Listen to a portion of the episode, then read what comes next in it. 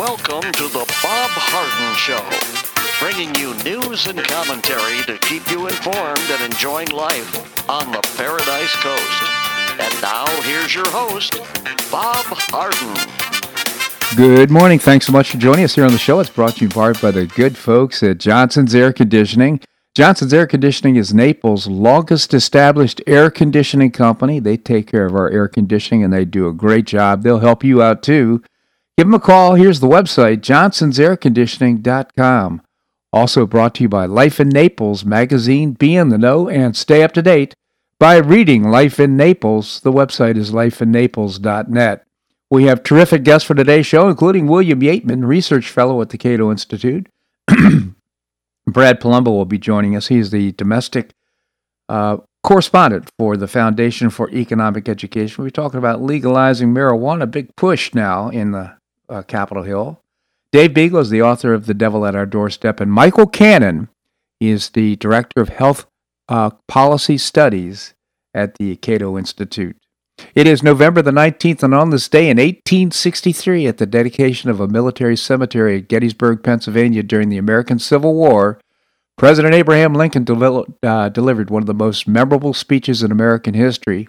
In fewer than 275 words, Lincoln brilliantly and movingly reminded a war weary public why the Union had to fight and win the Civil War. The Battle of Gettysburg, fought some four months earlier, was the single bloodiest battle of the Civil War. Over the course of three days, more than 45,000 men were killed, injured, captured, or went missing. The battle also proved to be the turning point of the war. General Robert E. Lee's defeat and retreat from Gettysburg marked the last Confederate invasion of Northern Territory and the beginning of the Southern Army's ultimate decline. Charged by Pennsylvania's Governor Andrew Curtin to care for uh, Gettysburg dead, the attorney named David Wills brought 17 acres of pasture to turn into a cemetery for more than 7,500 who fell in the battle.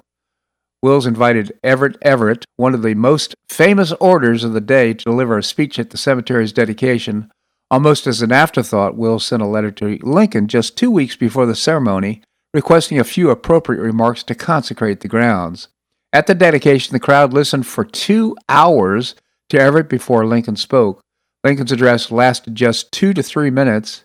The speech reflected his redefined belief that the Civil War was not just a fight to save the Union, but a struggle for freedom and equality for all, an idea Lincoln had not championed in the years leading up to the war. This was his stirring conclusion. The world will little note nor long remember what we say here, but it can never forget what we did here is for us the living rather than to dedicate to be dedicated here to the unfinished work which they who fought here have thus far so nobly advanced. It is rather for us to be here dedicated to the great task remaining before us that from these honored dead we do take increased devotion to the cause for which they gave their last full measure of devotion that we here highly resolve that these dead shall not have died in vain that this nation under God shall have a new birth of freedom, that the government of the people, by the people, and for the people shall not perish from the earth. Reception of Lincoln's uh, Gettysburg Address was initially mixed, divided, of course, along partisan lines. Nevertheless, the little speech, as he later called it, is thought by many to be the most eloquent articulation of a democratic vision ever written. so interesting. 275 words following a two and two hour speech. And of course, uh, it uh, not little long remembered. It is long remembered for its brilliance and eloquence, brevity, and beauty. Well, thanks to Governor Ron DeSantis, Brandon, Florida was trending on Twitter. The governor held his news conference Thursday morning in Brandon, where he signed a package of bills aimed at shielding Florida from any vaccine requirements on businesses. In addition to DeSantis, there's a whole lot of folks there, including Gen- Attorney General Ashley Moody, Sur- Surgeon General Dr. Joseph Ladapo, House Speaker Chris Sprowls and Senate President William Wilton Simpson, the governor office did not specify why the location of conference was held there, although users on social media had some media outlets suspect it was a knock on President Joe Biden, just like Let's Go Brandon. He skirted the question about that and with a compliment to the city instead. So I think that Brandon, Florida is a great American city. I think the people here are fantastic, said the governor. The crowd interrupted DeSantis to shout, to chant, Let's go, Brandon. But he quickly uh, continued. I can tell you my only negative on Brandon was that when I was growing up and playing baseball, They always used to beat us every year, but now I think as governor, I'm really proud. We're proud to be able to make a stand for freedom in Brandon, Florida. Well done, Governor. And well done, Brandon. Always will be remembered for Let's Go, Brandon. While President Biden's poll numbers keep heading south, president's approval rating stands at 36% with disapproval at 53%. I mean, that's approaching a 20% difference there. It's a Quinnipiac University national poll, the president's lowest level of public support in Quinnipiac polling since taking over the White House in January. His approval ledged down a point and his disapproval trickled up a point from Quinnipiac's October survey. 61% of those surveyed said the nation's economy is getting worse, while 7 in 10 said increased prices for things like food and gasoline have caused them to change their spending habits. Regardless, those questioned in the poll said by a 46 to 28% margin they would want to see Republican Party win control of the House of Representatives if the midterm elections were held today, with 16% not offering an opinion. And by a 46 to 40% margin, those surveyed said they'd like to see GOP win the Senate majority with 15% not offering an opinion. Hmm, let's hope that's the canary in the coal mine for the Republican Party. Boy, we need to get these guys out of office. A federal judge on Monday issued a nationwide injunction on President Joe Biden's executive order to halt oil and gas operations on all federal lands in the name of fighting so called climate change.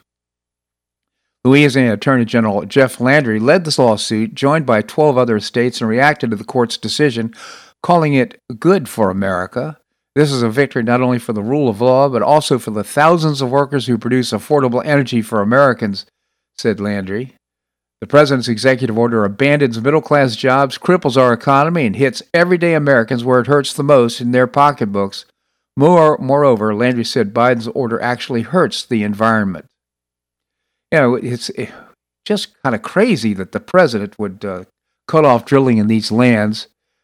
He re- he could have said, "Look, we have an emergency now. Prices are going up. I'm going to open up the lands." But no, he uh, allowed the court to do it. He continues to shoot himself in the foot. He's all tied up in his underwear about this climate change business. It's going to be the end of him, quite frankly, in my opinion. Do you know who Enes Kanter is? Well, he's a, a center guy, 6'10", plays for the Boston Celtics. He's quickly becoming the NBA's moral conscience, releasing a new shoe design, taking the league, and especially LeBron James, to task for failing to recognize the human rights crimes of NBA's Chinese partners. On Thursday, he blasted his fellow players for pretending to care about social justice, even as they ignored China's horrendous record of human rights, all in the, in the pursuit of money. More to the point, Kanter aimed his barbs directly at NBA star LeBron James, who styles himself as King James, by accusing James of putting money over morals. Money over morals for the king, Can- uh, Kanter sharply tweeted. Sad and disgusting how these athletes pretend they care about social justice, he continued. They really do shut up and dribble when uh, Big Boss China says so. Did you ever, ever educate yourself about the slave labor that made your shoes or is that just not part of your research? He said. China is currently one of the biggest violators of human rights in the world. Kanter also blasted Joe Biden for playing footsie with China. In a tweet posted Sunday, Kanter told Biden to stop playing games with bullies. He also focused on the abuses in China for the last several months, trying to get his fellow players to begin to see the horrors that the communist giant forces on its minority populations. His activism is not unfounded. In March, a report by the independent think tank Newlines Institute for Strategy and Policy cites dozens of experts who agree that China is the worst human rights violator of the modern age. China, the report concluded, is indisputably guilty of genocide against the Uyghur people. I guess that's pronounced Uyghur. Kanter's Celtics will face LeBron James tonight uh, in uh, Boston. kind of interesting. Uh, Kanter, by the way, if you're concerned about Boston playing Kanter, his actually his uh, playing time has actually increased here in the last couple of weeks since he's been so vocal. So happy about the uh, Boston Celtics franchise as well as Kanter speaking out. He's the only NBA player that I'm aware of that's doing so. Well, House Minority Leader Kevin McCarthy, several hours long speech bashing President Biden's Build Back Better agenda on Thursday night appears to have pushed the Democrats into delaying the vote until this morning. According to several congressional reporters, the Democrats called it quits for the night as McCarthy continued hammering the bill as a socialist wish list that would cripple American people with unfair taxes and generations of debt. Leader McCarthy is welcome to continue his raving as, at the night the, as he wants. The House will return and vote first thing Friday morning, said one senior Democrat. We thank the minority leader for helping us maximize the coverage of our efforts. McCarthy even acknowledged the delay from the House floor as he continued speaking well past four hour mark, vowing to keep talking as long as he could and as long as the American people would listen. He said, Mr. Speaker, I think I owe an apology because uh, uh, understand the Democrats have left and want to recess when I'm done. I don't know if they can get to the airlines at the time to change their flights to Puerto Rico later tomorrow or for this fundraiser. I'm sorry for that, but this just ha- is too important. Mr. Speaker, I don't know if they think that they left. I'm going to stop. He continued, I'm not. It's too important. Well, good for uh, Speaker McCarthy. I think it's great that he did that, although the vote will probably happen this morning. We're going to pursue this issue with our next guest, William Yeatman, research fellow at the Cato Institute. This segment of the show brought to you by the good folks at Johnson's Air Conditioning, Naples' longest established air conditioning company. Visit johnsonsairconditioning.com. Also brought to you by Life in Naples magazine. Be in the know and stay up to date by reading Life in Naples. The website is lifeinnaples.net. We're going to have more in the Bob Harden Show on the Bob Harden Broadcasting Network.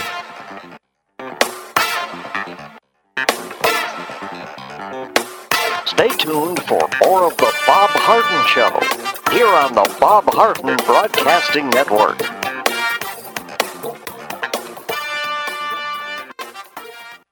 I'm Bob Harden, the host of The Bob Harden Show. One of my favorites for breakfast or lunch is Lulabee's Diner, providing great service, fabulous food, and a rockin' good time. Lulabee's Diner is a throwback to the 60s, complete with great music and a fabulous 60s decor. What I like best is a blend of great food, great value, and terrific service. Most of the friendly waitstaff has been part of Lulabee's for years. I enjoy the great choices for breakfast and lunch, and you'll find the menu has everything and anything to satisfy your taste. Lulabee's offers catering, party platters, lunch boxes, and more. Lulabee's Diner will quickly become one of your favorites for breakfast or lunch. No reservations are needed. Check out the website at lulabees.com and stop by Lulabee's Diner, open from 8 a.m. until 2 p.m. seven days a week. Lulabee's Diner in the Green Tree Shopping Center at the corner of Immokalee and Airport Pulling Roads. Stop by Lulabee's Diner for fabulous food and for a forever cool rockin' good time.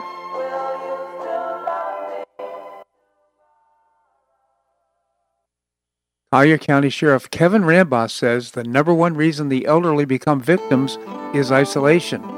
The Golden Gate Senior Center goes a long way in keeping seniors connected into the community and with each other. The Golden Gate Senior Center provides comprehensive information regarding services and resources that affect the quality of life of older adults and their caregivers in Collier County, empowering them to maintain independent and meaningful lives.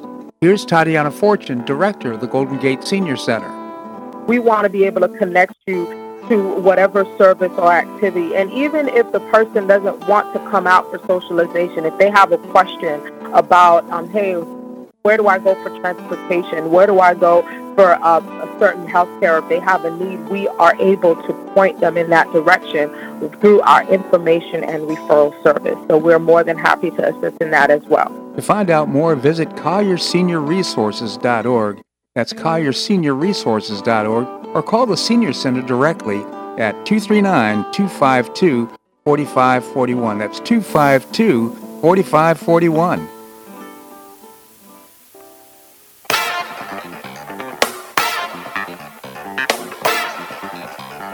Welcome back to the Bob Harden Show. And now here's your host, Bob Harden. Thanks so much for joining us here on the show. It's brought to you in part by Choice Social. Uh, Choice Social is a new, refreshing social networking platform. You can find out more and download the app by going to choicesocial.us, the website choicesocial.us. Coming up, we're going to visit with Brad Palumbo. He's the uh, domestic correspondent for the Foundation for Economic Education. Right now, we have with us William Yeatman, research fellow at the Cato Institute. William, thank you so much for joining us. Thank you so much for having me on, Bob. Always a pleasure. Tell us about the Cato Institute. You bet. Uh, we're a think tank here in Washington, D.C., and we're dedicated to advancing the ideals of a free society at every level of government. Cato.org is the website. So uh, looks like uh, they pulled off a coup. They uh, were talking about on Capitol Hill. They passed the infrastructure, so-called bipartisan infrastructure bill. Big signing ceremony went on. Uh, of course, they're waiting now for what's going to happen on the uh, human infrastructure bill or the Build Back Better bill, BBB. what are your thoughts, William? Well, indeed, the, the big news this week um, would, would concern that Build Back Better bill, the BBB Act. Um, yesterday afternoon, the CBO score came down, and according to the Congressional Budget Office, uh, the BBB bill would add something between 150 billion and 360 billion uh, to the deficit over 10 years. So that really puts the lie to two of Biden's most outlandish claims regarding this legislation. Um, the first, that it's fully paid for, and the second, that it would somehow be good for inflation. Um, notwithstanding this news, uh, Pelosi is proceeding apace with a vote. Uh, she'd actually scheduled one last evening, but uh, Minority Leader McCarthy uh, the Republican Party had used his leadership prerogative to stage sort of a mini filibuster. And he spoke for about eight hours, and, and that wrapped up at 5 a.m. And really, ultimately, that only had the effect of delaying the inevitable. Um, Pelosi will hold a vote this morning. It appears that she has the votes. Um, so, notwithstanding that CBO score, uh, which would seemingly be adverse to the cause, and you know, despite the fact that she only has three votes to lose, she appears to have bought off enough members of her caucus um, to get this thing passed. So uh, the next step, of course, after that would be going over to the Senate. Uh, we know in its current form that it's very likely to change, and indeed, whether or not the Senate will proceed at all with this legislation is very much up in the air. Mm. With Senator Manchin and, and Senator Sinema um, both uh, calling for a, a, pause while we consider the implications to in- inflation. You know what? I have to give a tip of the hat to Nancy Pelosi. She must be extremely influential with these people because, in my view, for many of these moderate Democrats who are in swing districts, I mean, this is political suicide to vote for this thing. Well, again, I mean, so this is modern day legislating, mm-hmm. alas. She, in essence, cobbled together enough votes, or seems to have done so, by effectively bribing off enough members of her party. And when you speak of the moderates, um, this actually gets to one of the most absurd provisions of the BBB Act. Um, so the moderates' number one priority, by and large, was uh, uh, uh, the repeal of what the Trump administration had done to the state and local tax deduction. Um, ultimately, this maneuver, which again was the moderates' number one priority, um, benefits millionaires. I mean, yeah. I'm sure your listeners have seen stories to this end. So, it, and I think it costs something like 280 billion dollars. I mean, it's one of the largest components of the bill that is supposedly all progressive and whatnot, and it's actually quite regressive. I mean, it's a it's a big tax giveaway to rich people.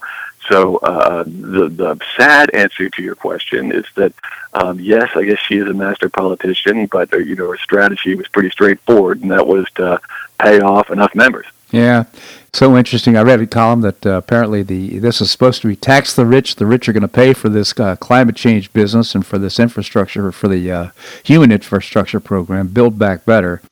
And yet, the average uh, billionaire will get a sixteen thousand dollar tax reduction from, from this thing. You couldn't make this stuff up. Yeah, I mean it's, it's just so much hypocrisy. It's unbelievable.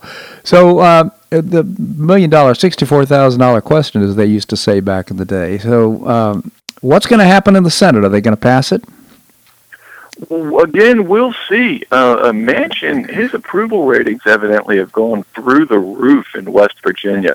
And, and again, that's a state that Trump carried by 40 points in 2020.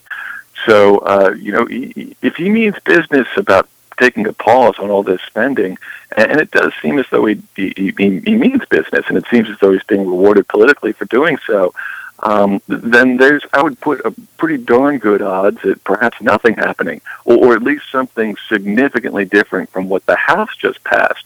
Um, I'll say here that Schumer's best weapon uh, in getting this thing passed is going to be Christmas.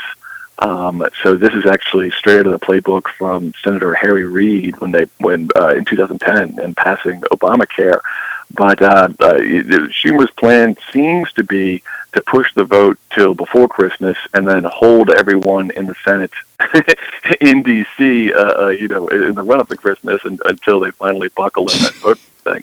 Um, so we'll see how that plays out, and we'll see how firm Manchin is when yeah. when he says, "Hey, let's hit the brakes here." So interesting, William. By the way, uh, yesterday, uh, uh, I think it was a federal court decided to put a hold on the uh, lack of drilling or no drilling in uh, certain federal areas.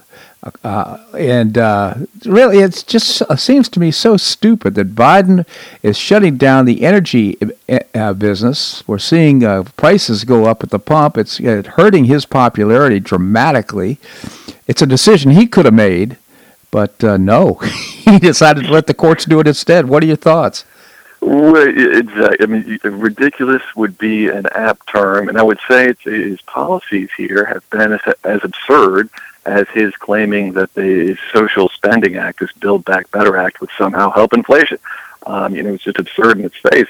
Just to recap what he's done here, when he comes into office, he, he's issuing moratorium on, you know, uh, drilling activity on federal lands, and he's shutting down pipelines, and that sends an unmistakable price signal to the markets um, that hydrocarbons are going to become more expensive. Uh, then, when gas prices start to, to pinch consumers, about a month ago, his his White House reportedly reaches out to the oil industry and says, "Hey, what can you guys do to help me out to lower gas prices?"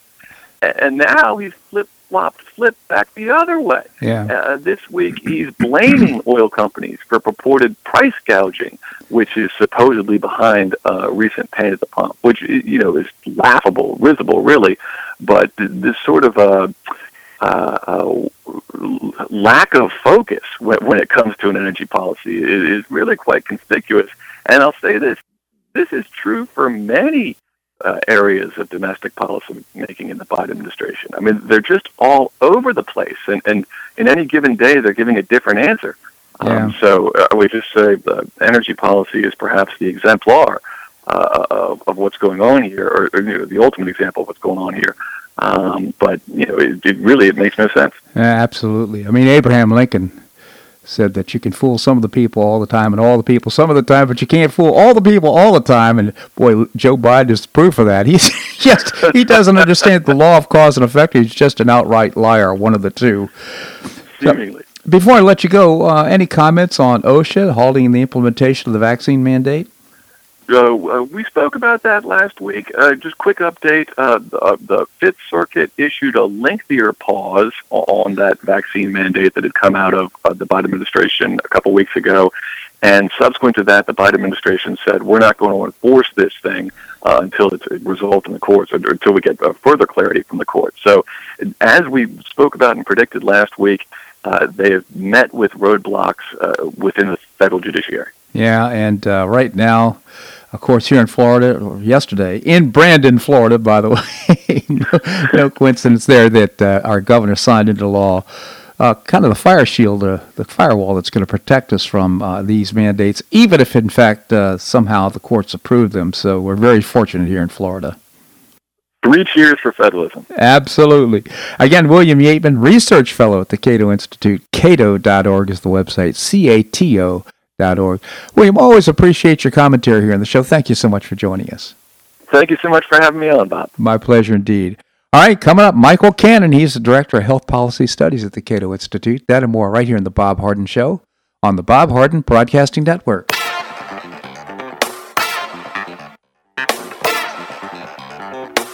Stay tuned for more of The Bob Harden Show here on the Bob Harden Broadcasting Network.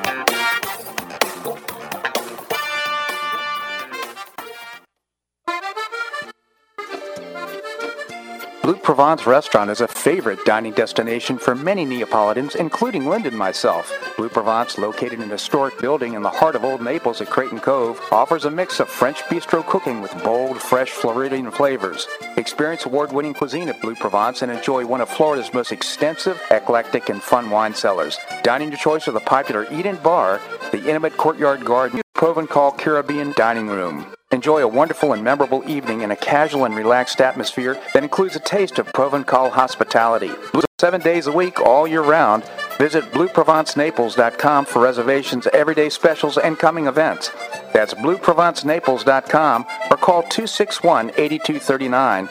That's 261-8239. Blue Provence French Restaurant in the heart of Old Naples.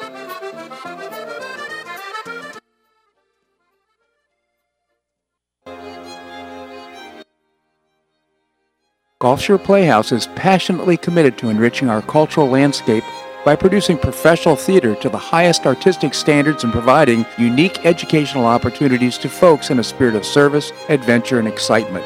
Over the past 15 years, the Playhouse has expanded immensely, outgrowing its current facilities. With dreams of expanding even further in order to better serve the community, broaden the economic impact, and strengthen the cultural fabric of our region, it's time to build and move into a new home. A 44,000 square foot state of the art theater and education center will be built on three acres at the corner of First Avenue South and Goodlette Frank Road, allowing Gulf Shore Playhouse to achieve those dreams. To find out more about Gulf Shore Playhouse, this state of the art performing arts center, and about the season's exciting productions, visit GulfShorePlayhouse.org. That's GulfShorePlayhouse.org. We'll see you at the show.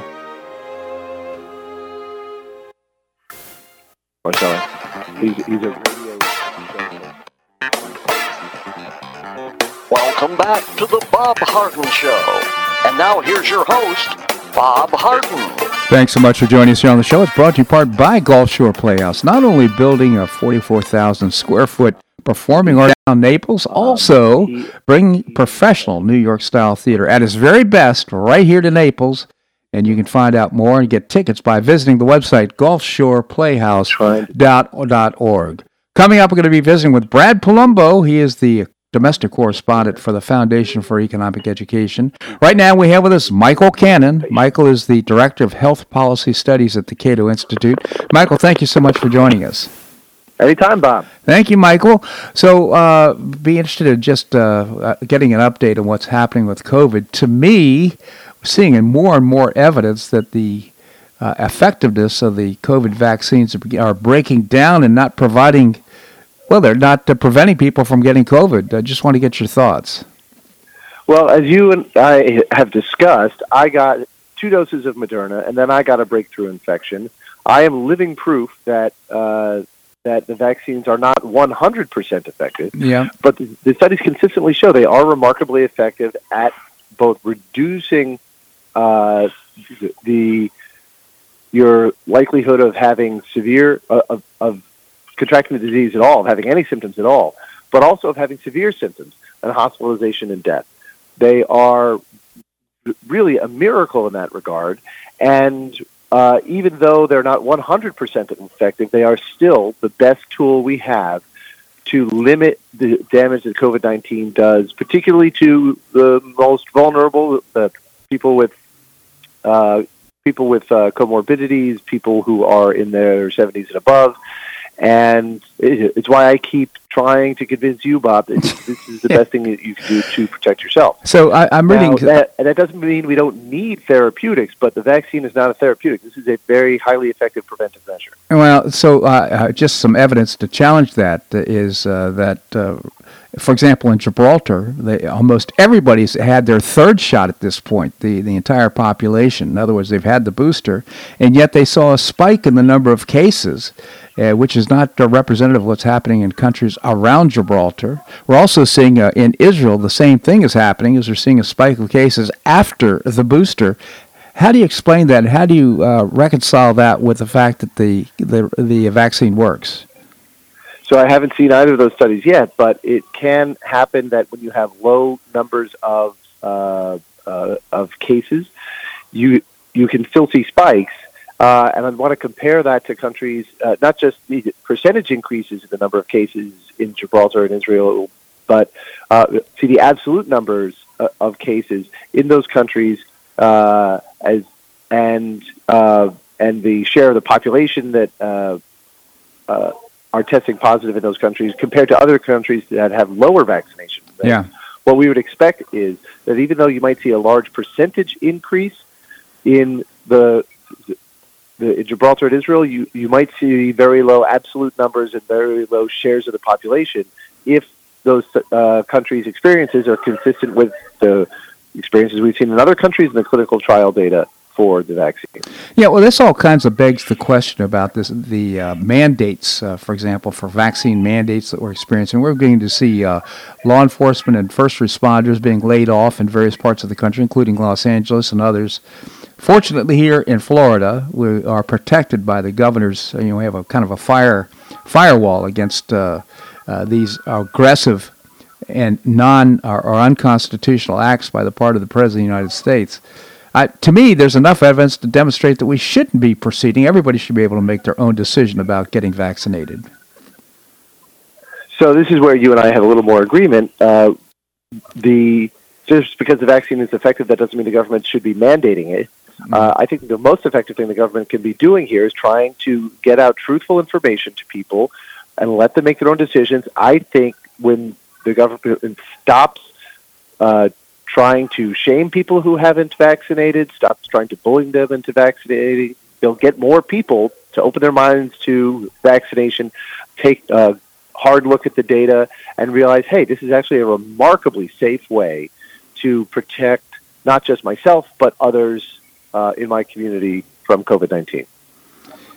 Yeah, and uh, there was a study. Apparently, uh, uh, Pfizer covered up but didn't report accurately the findings from their initial uh, human trials on on COVID nineteen. Underreported the deaths that uh, that occurred as a consequence. So there's a lot of evidence that I, I really wonder what's the source of, of the truth. How do you find real information about what's going on?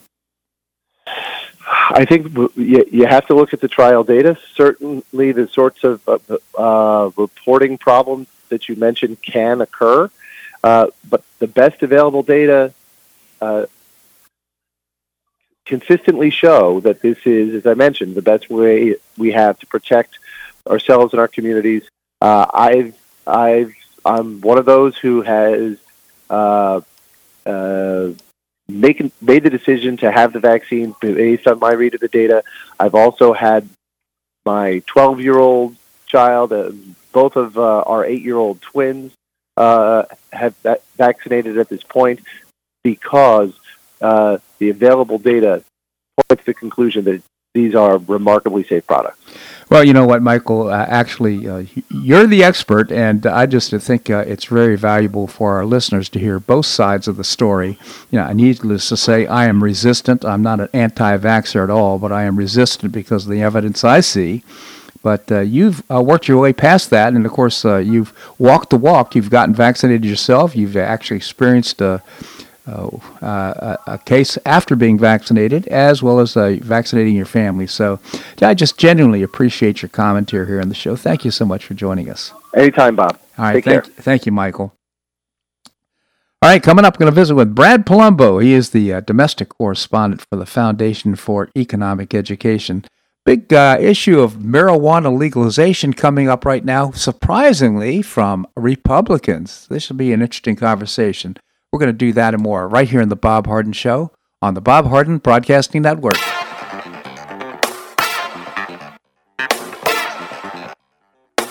Stay tuned for more of The Bob Harden Show here on the Bob Harden Broadcasting Network.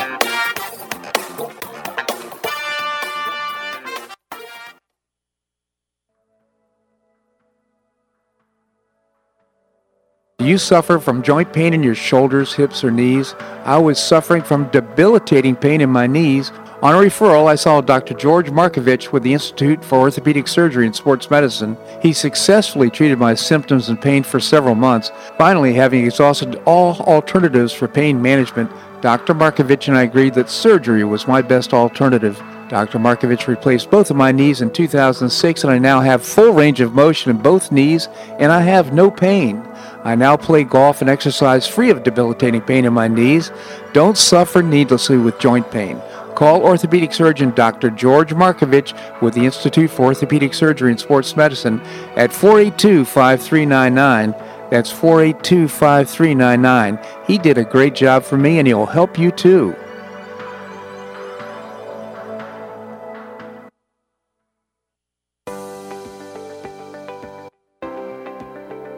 School choice is a growing movement, one that is already lifting thousands of kids across America and is now supported by three out of four voters. The Optima Foundation, a 501c3 nonprofit, was founded to support the establishment and expansion of superior schools of choice. Optima's goal is the successful launch of Hillsdale College, classical academies, and other schools of excellence, serving kindergarten through 12th grade. The mission is to train the minds and improve the hearts of young people through content rich, classical education in the liberal arts and sciences with instruction in the principles of moral character and civic virtue. A terrific product of the process, Naples Classical Academy opened this fall and a classical virtual school, Optima Classical Academy, will open in 2022. Find out more by visiting optimaed.org. Help children in Florida optimize their education opportunities. Visit www.optimaed.org.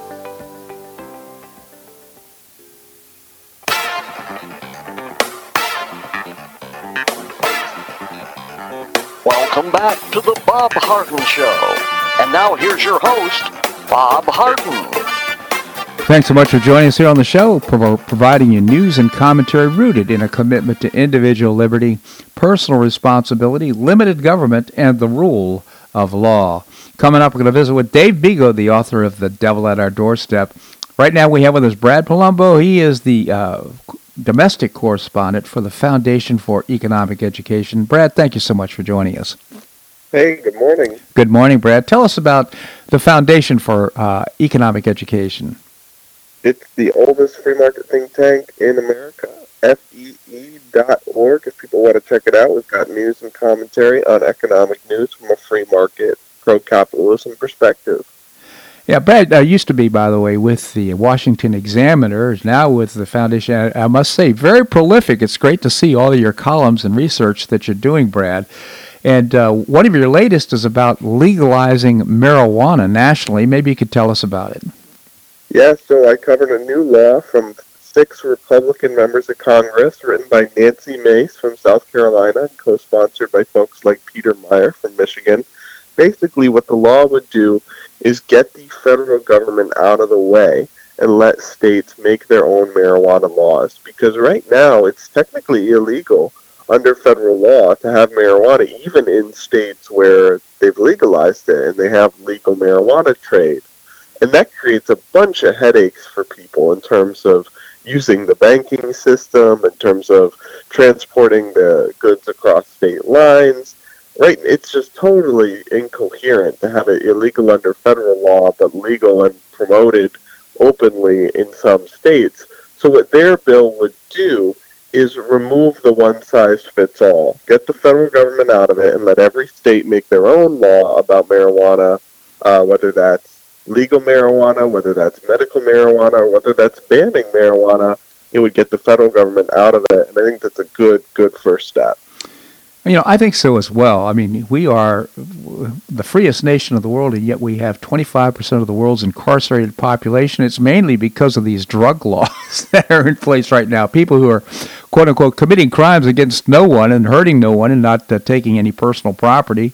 So, uh, the, the fact of the matter is there is a tremendous cost increase in the cost of marijuana out on the streets because uh, there is a risk premium that these people have when they uh, take uh, when when they get involved in illegal uh, drug transfers among people. So, and that's quite frankly, there could be some money that could be going to the coffers of state uh, governments. Yeah, I mean that's one interesting thing about this new legislation uh, is that it legalizes marijuana and puts a or, or decriminalizes it under federal law and puts a three percent excise tax on it, whereas the Democratic bill that would have done something similar puts a 10 to 25% tax on it, which is a big difference. And those high taxes uh, on on legal marijuana in states like California have actually meant that the black market sticks around. And Mhm. they're they have legal marijuana, but they're the biggest state for illegal black market marijuana in the country. Wow. And that's because they've taxed and regulated it so heavily that the black market still exists. The great thing about this approach is that you need to have it very lightly taxed and very lightly regulated uh, so it can actually get rid of the black market. And in honestly, it hurts gangs, it hurts criminals when you legalize the product and take away one of their biggest income streams. That's absolutely true. Plus, uh, the other thing is that uh, we don't always know that the marijuana that's being harvested and sold illegally is actually safe. There could be herbicides and all kinds of things that could hurt people, Mhm. and uh, that that allow for the regulation of not only the uh, distribution but also the growing, the uh, uh, production of the product as well. And by the way, the taxes could be used to help educate the public against the dangers of uh, using the substance. Sure.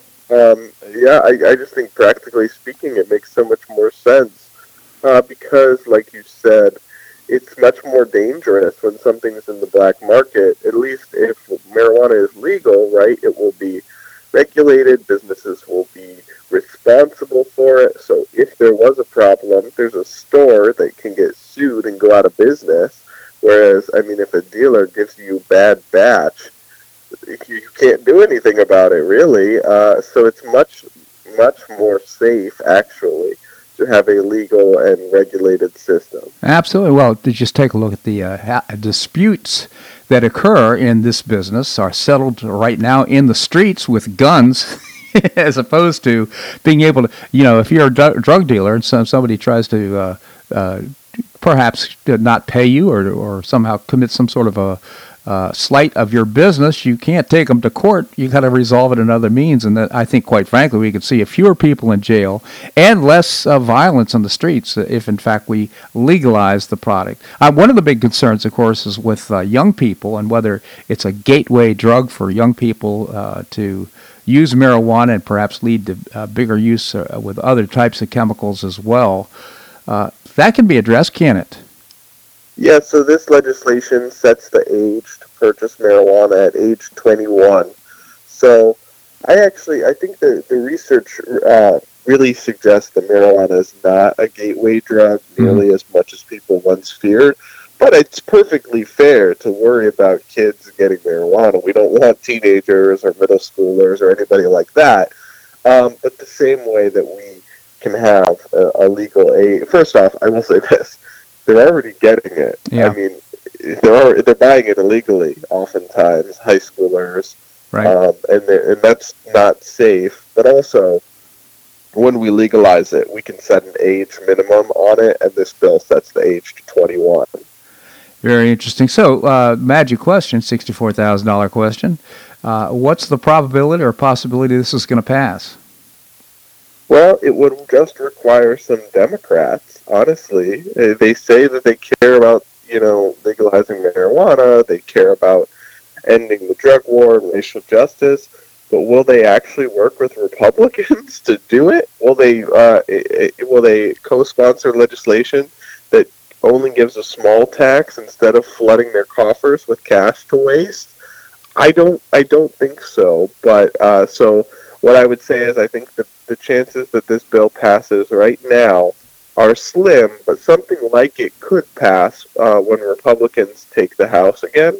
And more importantly, it, it shows an alternative vision for uh, you know people because the public overwhelmingly supports legalizing marijuana, and if all Republicans are perceived to be uh, behind the times on that issue, that will really hurt the GOP. But when you have young representatives um, pushing for change on this, it, it gives them an alternative approach to promote. Yeah, absolutely. Here in uh, Florida, of course, we have medical marijuana, which is, in my view, after I actually got my medical marijuana card to deal with some hip pain and back pain. And uh, it was kind of a joke, it's, but it's just a way to work around this uh, in, insane federal obstruction against uh, the the uh, transfer and, commerce in marijuana use. And of course, you know, you have to always pay in cash and all that type of thing. So to your point, it's a tremendous inconvenience as well look, let's just uh, acknowledge the will of the people. And let's go ahead and pass uh, the legalization of marijuana. We'll have less crime, we'll have safer product, and uh, we'll have regulation that will allow to help us keep it away from young people as well. Yeah, I could not agree more. Uh, and I do agree with you. I, I support the idea of medical marijuana, but it usually is kind of a, uh, not a scam. There are some people who genuinely need medical marijuana, right? Yeah, It's yeah. been shown to help.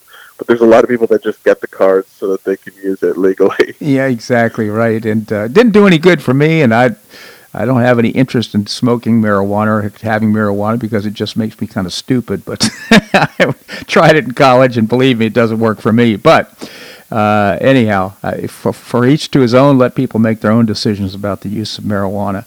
Brad Palumbo, again, uh, domestic correspondent for the Foundation for Economic Education. By the way, if you have a young person in your life who's high school or college age, introduce them to this terrific organization. Fee.org is the website, F-E-E dot org. Brad, always appreciate your commentary here in the show. Thank you so much for joining us. Thanks. My pleasure indeed. All right, coming up, Dave Bego. Dave is the author of The Devil at Our Doorstep. We're going to do that and more right here in the Bob Harden Show on the Bob Harden Broadcasting Network.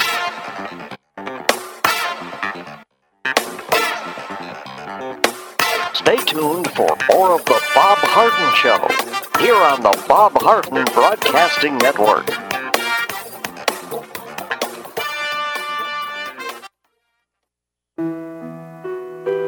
Did you know St. Matthew's House operates the only emergency homeless shelters in Collier County? St. Matthew's House provided more than 500,000 hot meals to those in need last year, and since 2010, 527 men and women have graduated from the St. Matthew's House Justin's Place Addiction Recovery Program. For over 30 years, St. Matthew's House has provided innovative solutions to fight homelessness, hunger, substance abuse, and poverty in Southwest Florida. And you can help St. Matthew's House in this life transforming work by patronizing the St. Matthew's House thrift stores, Cafe M25, car wash and detailing center, and award winning catering operations. For more information, visit stmatthewshouse.org. That's stmatthewshouse.org. St. Matthew's House is a 501c3 not for profit organization and does not solicit government funding.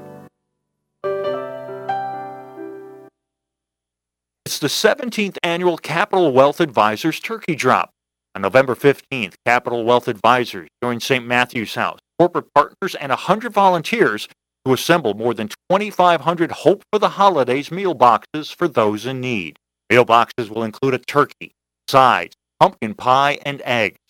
St. Matthew's House will distribute the meals to low income families, those with disabilities, senior citizens, and veterans. The public is invited to help by donating frozen turkeys and canned goods starting on November 9th. Deliver donations to St. Matthew's House donation drop off at 2601 Airport Road South, Monday through Saturday, 9 to 5. Cash donations are also welcome. For more than 30 years, St. Matthew's House has been providing food, shelter, and life transforming programs to those struggling with poverty, food insecurity, homelessness, and addiction. Visit stmatthewshouse.org.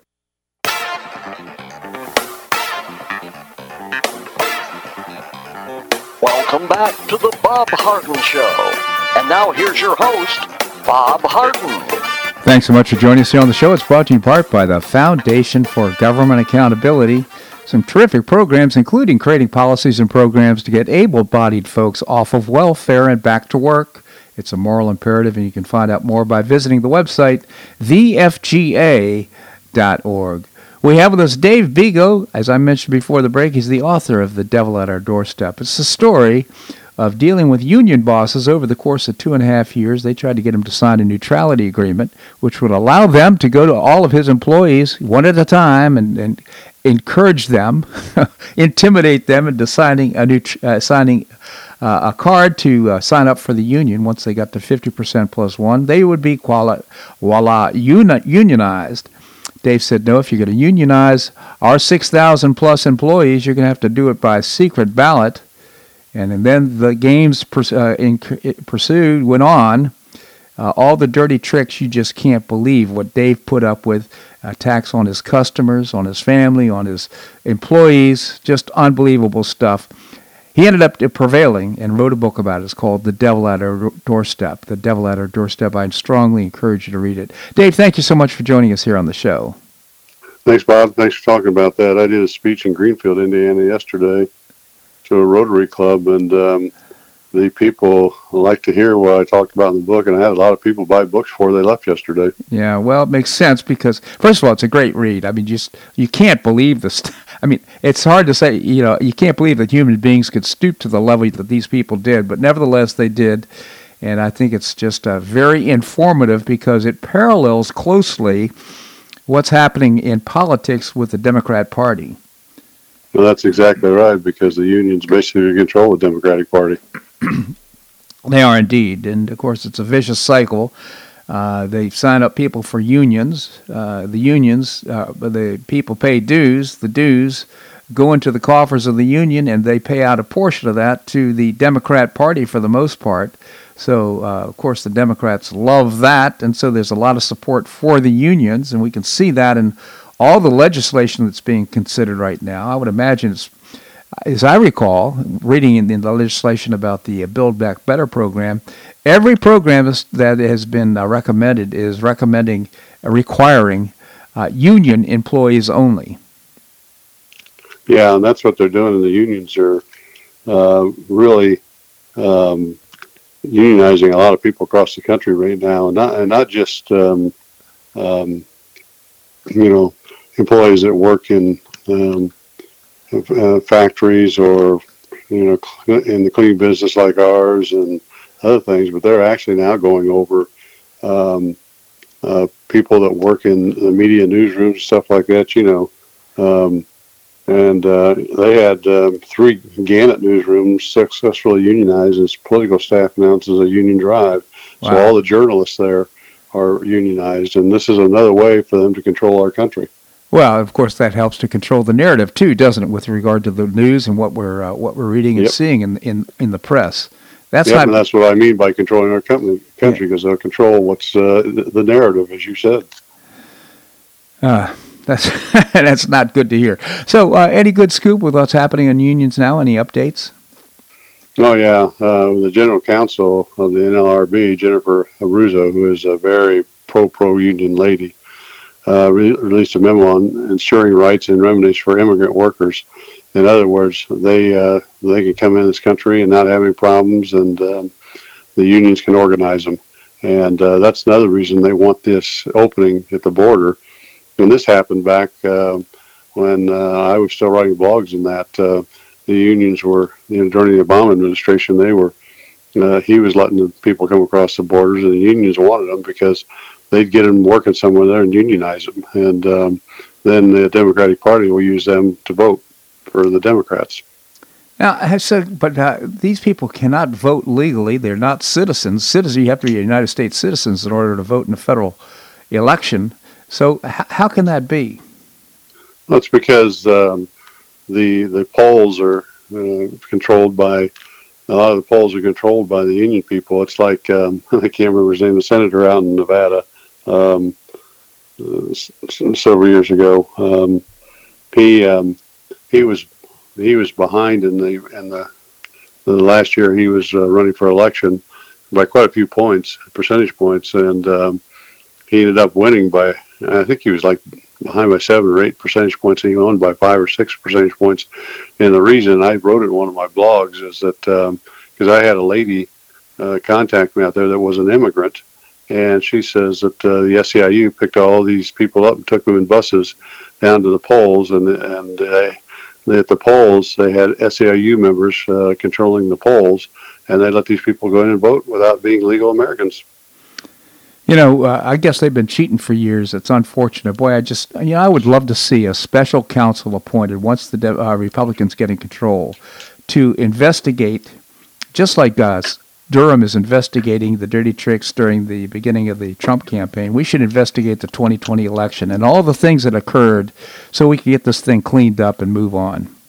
Well, I agree with you 100%. And uh, we need to do that to protect and save this country. And, um, you know, the. Um, uh, but it's going to be tough, and uh, the conservative people need to get out and vote Uh, and I think a lot of the Democratic people will too, because I think they're tired of the Biden administration and how they're bringing this country down. You know, higher prices and uh, the economy's falling apart and, and all that kind of stuff. But at the same time, like I say, um, the unions are behind the Democratic Party, and I got another article that uh, uh, the United Auto Workers uh, they're backing Biden's fuel economy proposal. So you know they're they're backing all this stuff that Biden's doing that really isn't good for this country. Yeah, well, the uh, federal uh, courts just overturned uh, Biden's prohibition against drilling on federal lands, which is really good news. And unfortunately, as I mentioned earlier in the show, I mean, Biden could have said, "Look, we got a, uh, a crisis here going. We've got or seen the price of fuel going up. I'm going to open up federal lands for drilling, and let's get uh, us so that we're back in a position where we can re- reduce the cost of energy." He didn't do that. It took the courts, and now he's got egg on his face. It's just unbelievable. He just uh, he continues to plummet in the polls. Yeah, he does, and uh, so does Kamala, and uh, it's it's bad. But you know, behind the scenes, um, you know, they're not the ones really making these decisions. It's uh, it's the left and the unions and Soros and other people, and yeah, they're going to continue to do it. But it's going to be tough because uh, the American people and um, even the Democratic Party, a lot of Democrats are, are tired of what's going on, and that could help uh, the Republicans win the twenty the Senate and the House in the uh, 2022 election. Yeah, from your lips to God's ear. Kind of interesting too. What's going on about uh, now? They're inquiring about replacing Kamala. What would it take in the Senate and the House in order to replace the vice president? So she's fallen out of favor so much, and there's apparently so much infighting between the the president and the vice president's offices, and I'm talking about their employees and their staff. That uh, it's come to this. I think they're looking into what can we do to get to uh, jettison uh, Kamala. So my my theory is that they're going to get rid of Biden once they uh, he does all this stuff and blame everything on him, and then they're going to look for a candidate that they can replace uh, Kamala with so that could perhaps uh, carry on for the Democrat Party. What are your thoughts? Well, yeah, I think they're they're going to have to get a better uh, face um, for the uh, presidency and the vice presidency, and I I think they'll work towards that. I really do, and um, but I'm kind of concerned that they're going to bring uh, Barack Obama in. Yeah. Oh, well, that was the other thing too. One of the p- names that was uh, mentioned was Michelle Obama as replacement for Kamala uh, to become vice president, and therefore she'd become the heir apparent to the presidency in 2024 if things go the way they would they plan. Yeah, and that wouldn't surprise me, but uh, I know Barack Obama would be stepped up in there too. So we'd be back in those ages where we had um, the problems and the unions would have a lot of uh, control. Yeah, absolutely. Dave Bego, again, the author of The Devil at Our Doorstep. I encourage you to get a copy of the book. You can do that at uh, his website. Uh, thedevilatourdoorstep.com is the website. Also, on my website, bobharden.com, you get a copy of the, of the book at a nice discount. And, of course, at all book purveyors. Again, Dave Bego, the author of The Devil at Our Doorstep. Dave, always appreciate your commentary here on the show. Thank you so much for joining us. Thanks for having me on, and uh, you and all your listeners have a great weekend. You as well, Dave. Thank you so much. Well, that's a wrap here on today's show. I hope you enjoyed it. We've got some great guests for Monday's show. Marc Schulman is the founder and publisher of HistoryCentral.com, and as, as we have for the last 15 years on the Bob Harden Show, we'll be talking about current global events. Marc's always up to the minute with what's happening in the globe, and uh, we'll have look forward to that discussion. Larry Reed is the president emeritus of the Foundation for Economic Education. We'll visit with Larry, as well as Jim McTague, former Barron's Washington bureau chief and author of a couple of great murder mysteries, Shake the Money Tree, and it's uh, uh, also uh, Follow the Leader is his other book as well. Always appreciate your comments on the show. You can send me an email at bobharden at hotmail.com. Bobharden at hotmail.com. I hope you make it a great day and weekend on the Paradise Coast or wherever you are. Namaste.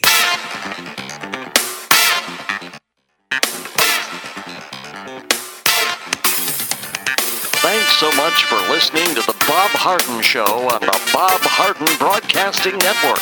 For more information and audio files of previous shows, visit www.bobharden.com.